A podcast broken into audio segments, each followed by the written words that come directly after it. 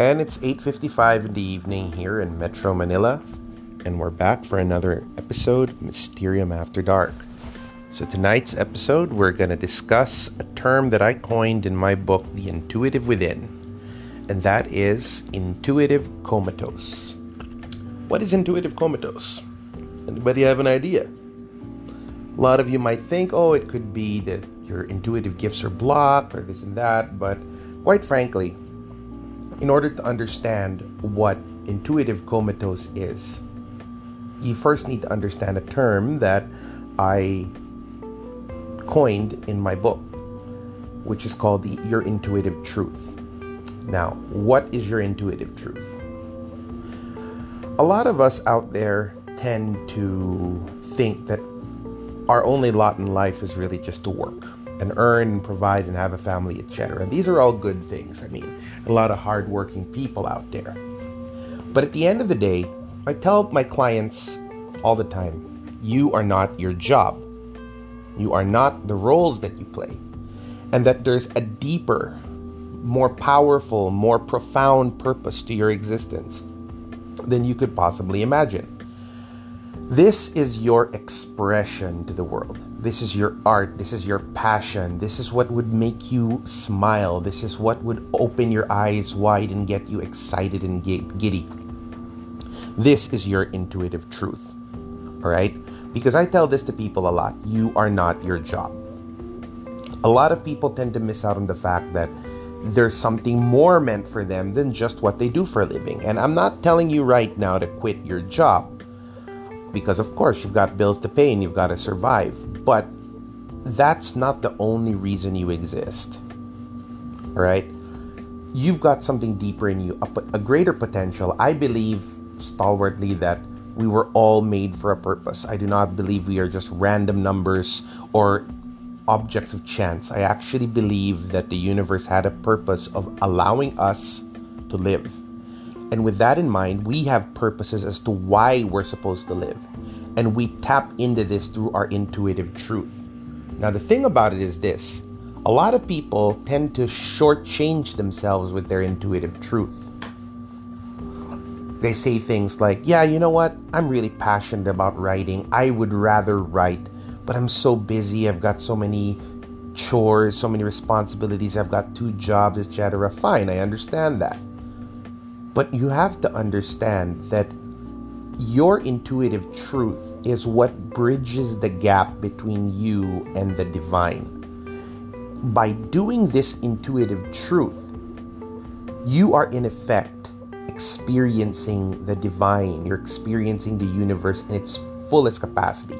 Because by doing your intuitive truth, no matter how ludicrous it may sound, you will feel connected. You will feel inspired. You will feel stoked. All right. Like, example, when I started reading tarot cards, a lot of people, hundreds, would tell me, especially in the city I used to live in, Rob, there's no money in that. You'll never make any money out of that.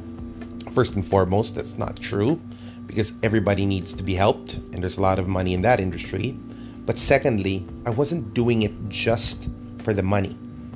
I was doing it because I liked it. So I would tell people, well, who said I'm doing it for the money to begin with? I do this because I love it.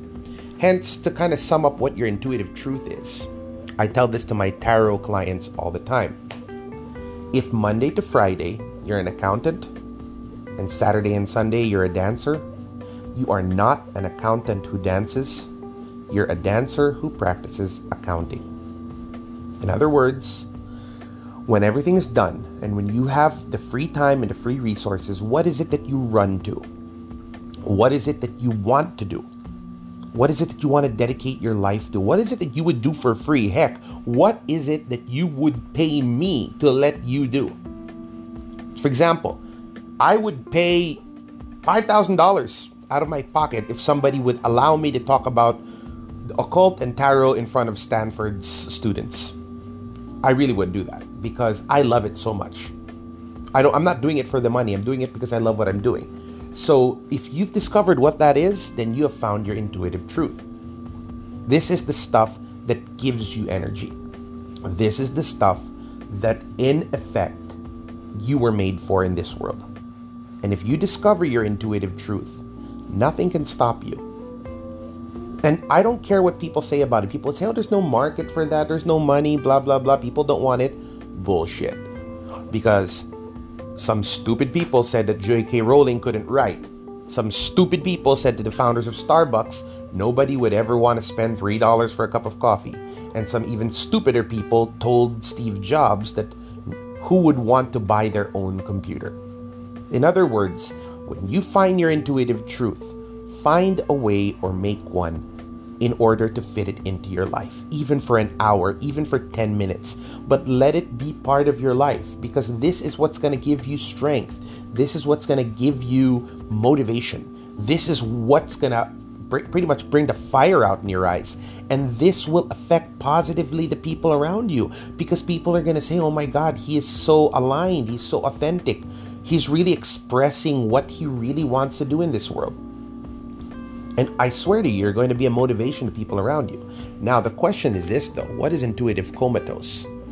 Intuitive comatose is when you've lived a life so much that you've forgotten about this intuitive truth. You've got so stuck in the rigmarole of nine to five living, you're working your ass off, you're paying bills, but you haven't found any time for your intuitive truth. This is intuitive comatose.